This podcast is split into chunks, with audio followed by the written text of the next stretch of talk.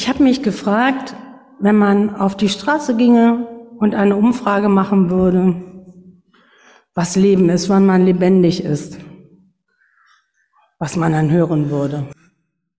Ob man dann hören würde, ja, wenn eine Party ist oder ich, ich lebe so richtig auf, wenn ich im Urlaub bin oder mich mit Freunden treffe. Keine Ahnung. Uli, wenn ich auf dem Surfboard stehe oder so, dieses in der Natur draußen sein, was das so bedeutet. Und wir haben bestimmt auch unterschiedliche Fragen darauf, wann wir uns besonders lebendig fühlen. Und ich lese uns gleich einen Text und dann steht, ihr denkt, ihr seid lebendig, aber ihr seid tot. Das ist schon ein Brett, ne? Und ich habe gedacht, vielleicht muss man auch gerade im Angesicht des Todes noch mal ganz neu überdenken, was Leben ist. Und das wurde in der Offenbarung auch der Gemeinde in Sardes gesagt. Sehr spannender Text. Ich lese Offenbarung 3, 1 bis 6. Schreib an den Engel der Gemeinde in Sardes, so spricht der, der Macht über die sieben Geister Gottes hat und der die sieben Sterne hält. Ich kenne deine Taten. Ich weiß, dass du in dem Ruf stehst, lebendig zu sein. Aber du bist tot. Wach auf, stärke die, die übrig sind und fast gestorben wären. Denn ich habe festgestellt, dass deine Taten nicht vollkommen waren in den Augen meines Gottes. Denk doch daran, wie du meine Botschaft empfangen und gehört hast. Befolge sie wieder und ändere dich. Wenn du nicht aufwachst, werde ich so unerwartet kommen wie ein Dieb und du wirst nicht wissen, zu welcher Stunde ich gegen dich vorgehen werde. Aber es gibt einige Leute in Sardes, die ihre Kleider nicht schmutzig gemacht haben. Sie werden weiße Gewänder tragen und mit mir zusammen auf dem Weg sein. Denn sie sind es wert. Wer siegreich ist und standhaft im Glauben, dem wird ein weißes Gewand angezogen. Niemals werde ich seinen Namen aus dem Buch des Lebens streichen. Vielmehr werde ich mich vor meinem Vater und vor dessen Engeln offen zu ihm bekennen. Wer ein Ohr dafür hat, soll gut zuhören, was der Geist Gottes den Gemeinden sagt. Ja, ich glaube, wenn wir lebendig sein wollen, wie Gott sich das vorstellt, muss uns sein Geist neu füllen.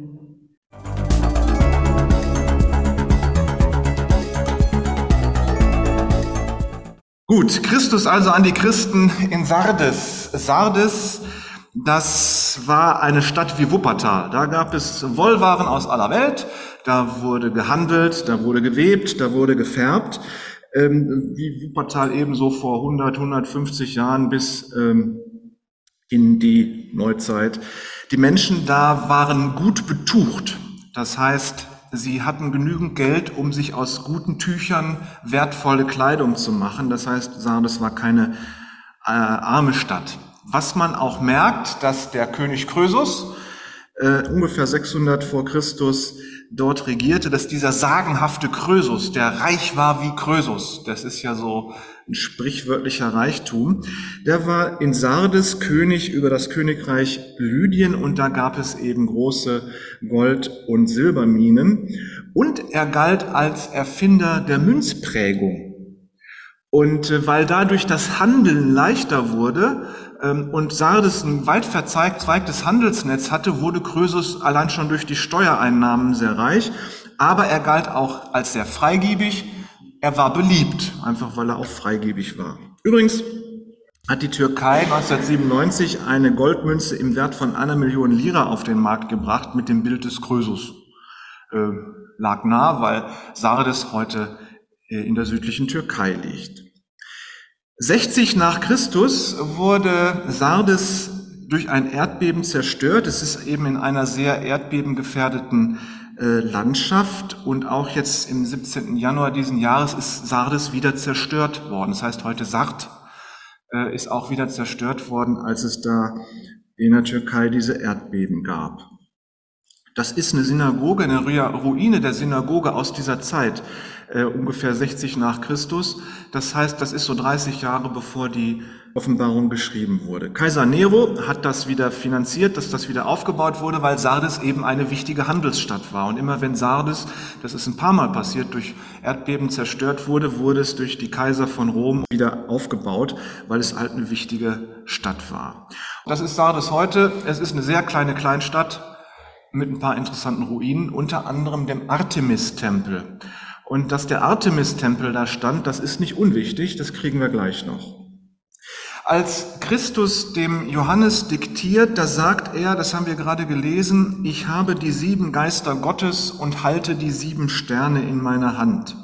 Dass er die sieben Geister Gottes hat, das bedeutet nichts anderes, als dass er Gott selbst ist. Die sieben ist die heilige Zahl Gottes und die sieben Geister, das sind die Vollzahl der göttlichen Geister. Das ist sozusagen sein Ausweis, Gott selbst zu sein. Und die sieben Sterne, die er in seiner Hand hält, damals in der Antike waren sieben Sterne das Symbol für das Weltall. Das heißt, wer die sieben Sterne in der Hand hält, ist der Weltallherrscher. Und mit diesem hat es nun Sardes, die Gemeinde in Sardes zu tun. Christus ist der Allherrscher, der Gott. Ähm, ihm ist nichts gleich. Er hat alles in der Hand. Er kann nicht besiegt werden. Er hat alle Macht. Nun, die christliche Gemeinde in Sardes äh, wird man wahrscheinlich zu Recht vermuten, es waren Händler darin, Arbeiter, ganz normale Leute. Wenn die christliche Gemeinde ein Gemeindehaus hatte, dann wird es ähnlich ausgesehen haben wie die Synagoge, Gottesdienstraum und ein paar Nebenräume. Ähm, vielleicht gab es unter den Mitgliedern auch ein paar reiche ähm, Weber und reiche Händler, die die Gemeinde gut unterstützten. Das ist damals nicht anders als heute. Damals waren christliche Gemeinden immer freie Gemeinden und wurden durch Spenden finanziert und das ist heute ja nicht anders. Das ist bei uns ja dasselbe.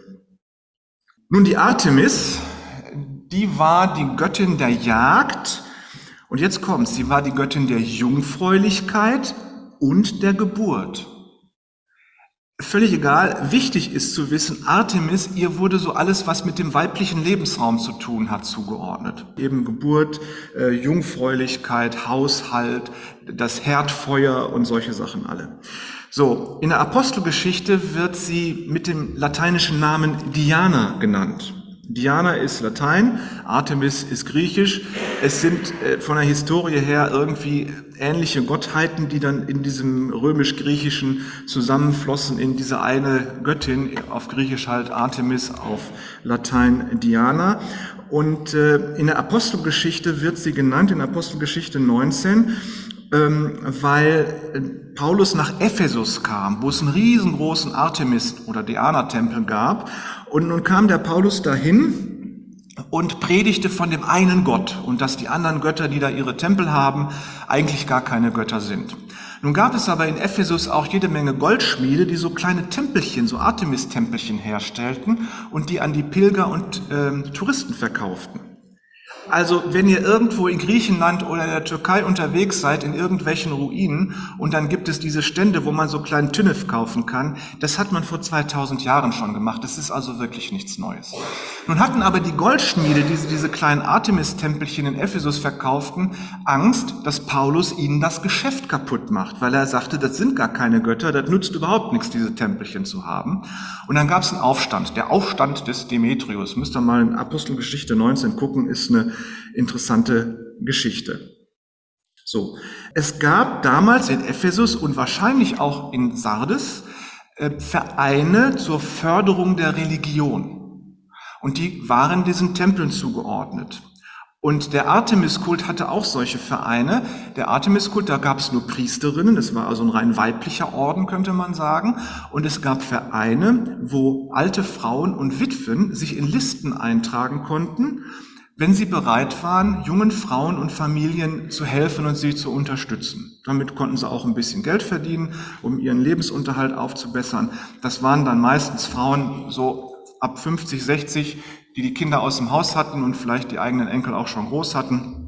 und dann vielleicht auch Witwen waren und dann darauf angewiesen waren, selbst ein bisschen Geld zu verdienen und die konnten dann in die Familien gehen und da aushelfen. Ähm, jetzt gehörte es aber zu diesen ähm, Diensten der alten Frauen. Also alte Frau war ein Ehrentitel, ja, weil diese alten Frauen ähm, wichtig waren für das, die gesellschaftliche Gestaltung in den Städten und die gingen jetzt nicht nur in die Familien hinein, um da bei der Kindererziehung auch Hebammendienste zu tun oder auch im Haushalt zu helfen oder so, sondern es gehörte auch dazu, den Stammbaum bis der Götter bis zur Artemis zu vermitteln. Das sollten die jungen Frauen auswendig lernen. Das sieht so aus. Äh, ich habe das mal eben aufgeschrieben. Irgendwo da unten kommt dann Artemis raus völlig egal. Es sind jede Menge Götter. Ähm, wenn ihr euch mit ähm, der Götterwelt des Griechentums auseinandersetzt, ihr werdet erstaunt sein, wie viele komische Götter, Riesen und so da rumlaufen. Und das war etwas, wo die ähm, alten Frauen, den jungen Frauen, diesen Artemis-Kult, diesen weiblichen Kult beibringen sollten. Unter anderem sollten sie halt diese, diesen Stammbaum der Artemis auswendig lernen. So, und das taucht im ersten Timotheusbrief in der Bibel wieder auf.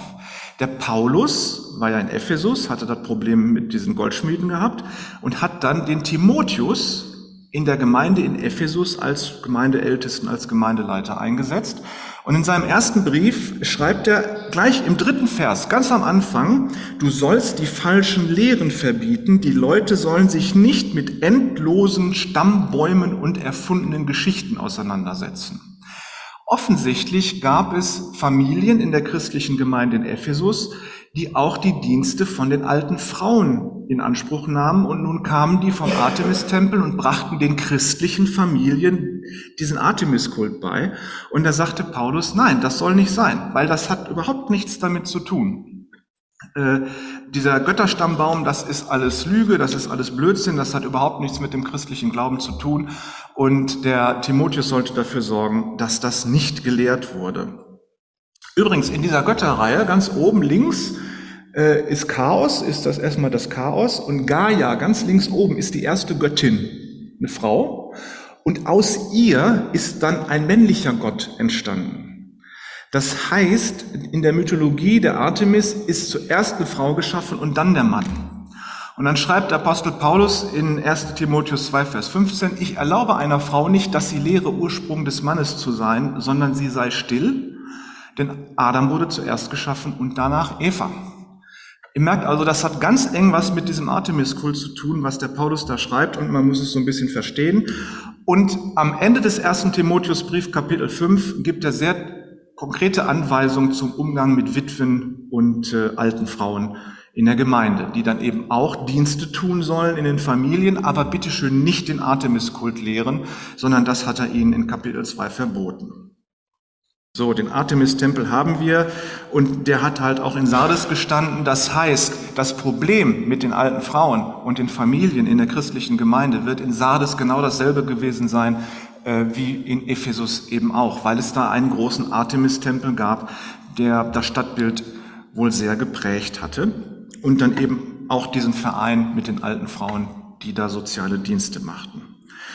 Äh, das gehörte zur, zum Alltag der Gemeinde in dieser Stadt und sie mussten sich damit auseinandersetzen. Davon ist auszugehen. So, die Gemeinde fällt nicht weiter auf in der Stadt. In Sardes. Ist nichts zu kritisieren. Das heißt, die christliche Gemeinde in Sardes ist langweilig. Und die sitzen da so gelangweilt rum.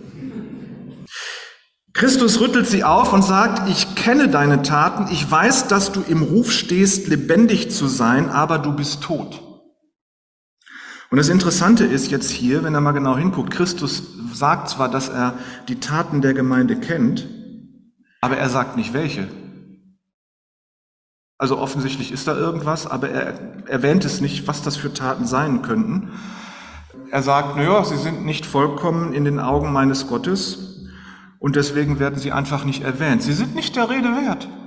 Was die Gemeinde als christliche Gemeinde tut, ist einfach nicht der Rede wert. Christus kennt das zwar, aber da muss man nicht drüber reden. Was wäre, wenn die christliche Gemeinde in Sardes nicht existieren würde? Würde das einen Unterschied machen?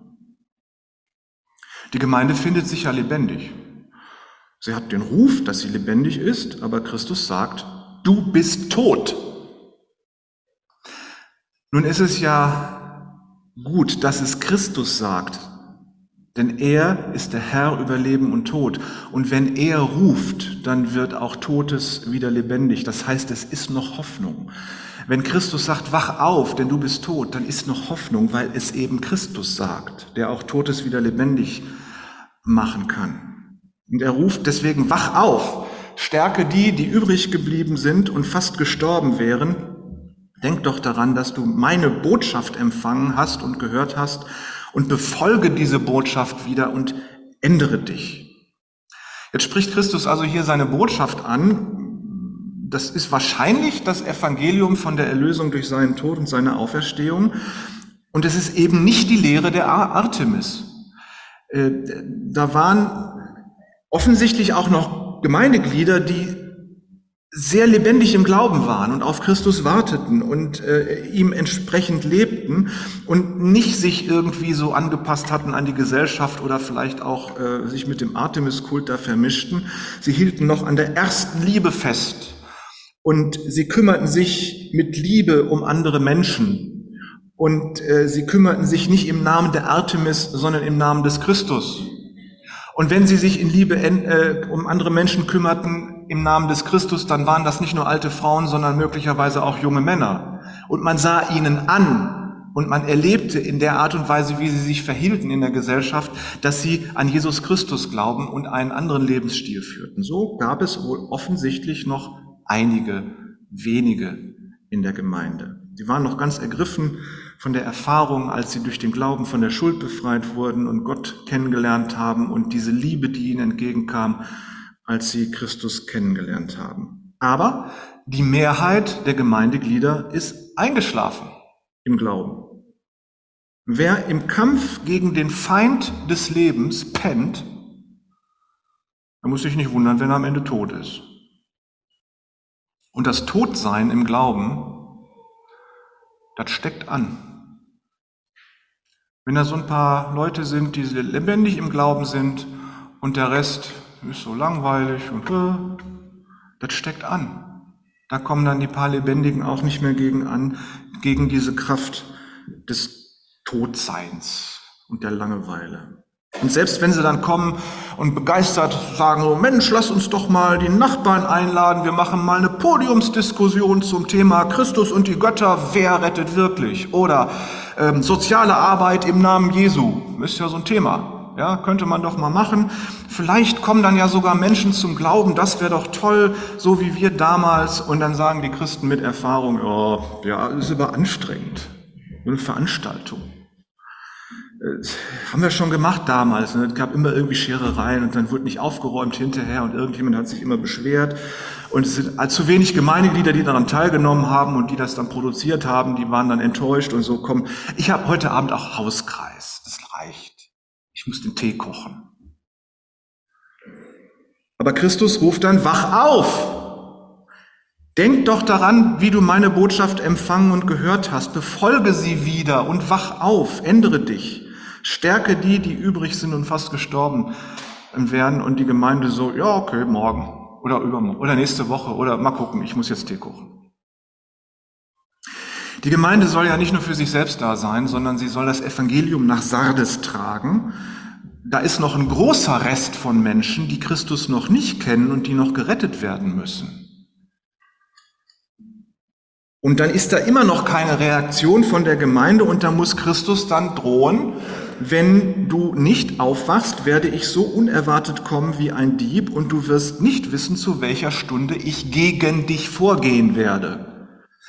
Und die Gemeinde so, ach, ist doch super, wenn Christus da wiederkommt und wir wissen ja nie, wann er wiederkommt. Das ist immer eine Überraschung, ist doch toll. Und sie haben es immer noch nicht begriffen. Ihr toten Christen, hört endlich hin. Christus droht, dass er wie ein Dieb in der Nacht kommt, wenn du schläfst und er wird gegen dich vorgehen. Der ist nämlich nicht der Weihnachtsmann, der kommt und nachts Geschenke bringt sondern er wird gegen dich vorgehen. Und wenn er gegen dich vorgeht, dann bist du nicht mehr lebendig, sondern dann bist du tot. Und dann wirst du tot bleiben. Wenn Christus überraschend kommt und dich nicht bei deiner Arbeit findet, das Evangelium nach Sardes zu tragen, das Evangelium von der Liebe Gottes weiterzugeben, dann wirst du verurteilt. Und dein Name wird aus dem Buch des Lebens getilgt. Gerade hieß es noch, wir haben ja Hoffnung, wenn Christus ruft, wach auf und werde lebendig, weil er der Herr über Leben und Tod ist. Und hier sagt er, wenn du nicht aufwachst und dein Leben änderst, dann tilge ich dich aus dem Buch des Lebens. Das ist erschreckend. Da hast du dich der Gemeinde angeschlossen, hast mit dem Artemis-Kult aufgehört und äh, lebst da so in, in äh, Sardes als Christ und als Christin und äh, Christus droht dir, werde wach, sonst tilge ich dich aus dem Buch des Lebens. Dann hast du kein ewiges Leben mehr. Und dann bleibst du tot, wenn du tot bist. Kann denn jemand überhaupt das ewige Leben verlieren, wenn er einmal zu Jesus Christus gekommen ist, zum Glauben an Jesus Christus gekommen ist, die Frage stellen wir uns ja manchmal. Kann denn jemand das ewige Leben verlieren, wenn er denn einmal an Christus festgemacht hat? Hier droht Christus das an. Wer steht, der mag zusehen, dass er nicht falle. Da sind dann Christen, die haben mal irgendwann mit dem Glauben angefangen, sind in der Gemeinde drin, und dann sind sie irgendwann weg. Und wenn man dann zu ihnen hingeht und mit ihnen spricht, ja, ich glaube ja auch an Jesus Christus, und dann wissen sie die ganzen frommen Sätze zu sagen, die sie mal gelernt haben, aber in ihrem Lebensstil kann man das nicht mehr sehen. Und mal ehrlich, wenn du nicht mehr handelst und redest, als wenn du an Jesus Christus festhältst. Wenn du nicht mehr handelst und redest, dann wirst du auch nicht mehr denken und fühlen wie einer, der an Jesus Christus festhält. Und dann sagt Christus, du bist tot, wach endlich auf. Ändere dein Leben. Das hat ja Konsequenzen, wenn man Jesus Christus nachfolgt. Und wenn er das nicht tust, dann tilge ich deinen Namen aus dem Buch des Lebens. Das ist harter Tobak. Christus kommt wie ein Dieb in der Nacht und geht gegen dich vor. Damit hast du nicht gerechnet. Ändere dein Leben, werde wach. Nun muss Christus die Gemeinde an das Evangelium erinnern. Das hatte die offenbar überhaupt nicht mehr im Blick das Evangelium und das Weitergeben des Evangeliums in die Stadt hinein. Das Gemeindeleben und der Glaube, dort war halt dann so ein Sahnehäubchen auf dem frommen Tee des Lebens. Aber es gibt auch hier eben noch den heiligen Rest, von dem Christus sagt, es gibt einige Leute in Sardes, die ihre Kleider nicht schmutzig gemacht haben. Sie werden weiße Gewänder tragen und mit mir zusammen auf dem Weg sein, denn sie sind es wert. Wer siegreich ist und standhaft im Glauben, man könnte sagen, wer siegreich ist beim Wachwerden und standhaft im Glauben, dem wird ein weißes Gewand angezogen. Niemals werde ich seinen Namen aus dem Buch des Lebens streichen, vielmehr werde ich mich vor meinem Vater und dessen Engel offen zu ihm bekennen. Das mit dem weißen Gewand hatten wir schon mal. Wenn jemand vor Gericht stand und für ihn äh, eine Gerichtsverhandlung stattfand und er wurde für unschuldig befunden, dann kriegte er ein weißes Gewand ausgehändigt, das eben auch nach außen deutlich machte, du bist unschuldig. Und genau dieses Bild benutzt die Offenbarung ganz oft, dass jemand rein und heilig und unschuldig ist und von Christus von der Sünde befreit. Dann hat er ein weißes Gewand an. Und das sagt er hier denen, die eben nicht eingeschlafen sind und nicht tot sind. Und er sagt, die werden im Buch des Lebens auf jeden Fall drin bleiben und sie werden mit mir auf dem Weg sein. Im Umkehrschluss heißt das aber auch, das sind nur wenige. Im Umkehrschluss heißt das, es gibt viele, die haben ihre Kleider beschmutzt. Das ist ein Bild dafür, dass man halt ohne Christus lebt. Dass man nicht von Christus gerecht gemacht worden ist. Dass im jüngsten Gericht so jemand nicht rein und heilig und frei gesprochen wird und ein weißes Gewand kriegt. Ihr Leben entspricht nicht dem Glauben an Jesus Christus. Christus sagt überhaupt nicht, was das Problem ist. Es kann sein, dass das was mit dem Artemiskult zu tun hat, der eigentlich ganz normal eben auch in die Gemeinde hineinwirkte über die alten Frauen. Es kann sein, dass das was mit, mit, mit, mit Geld und Reichtum zu tun hat. Das weiß man alle nicht. Christus spricht es nicht an. Er sagt nur einfach, du bist tot. Ich kenne deine Taten. Wir wissen nicht, was er damit genau meinte, aber man kann sagen, äh, wer tot ist, der verhält sich nicht mehr so, als wenn er an Jesus Christus glaubt. Christus kennt die Taten, aber er benennt sie nicht. Er ruft auf, wachsam zu werden. Sie sollen aufwachen. Das ist die Frage an uns, wie ist denn die freie evangelische Gemeinde Barmen unter Dörnen? Ist sie eher langweilig und verschlafen, wo Christus uns anbrüllen muss, jetzt werd endlich wach! Sonst komme ich wie ein Dieb in der Nacht und werde gegen dich vorgehen. Oder sind wir so heilig und rein? Sind wir eher so, dass wir mit Christus einhergehen und von ihm befreit sind? Die Frage haben wir uns zu stellen. Wer ein Ohr dafür hat, soll gut zuhören, was der Geist Gottes den Gemeinden sagt. Amen.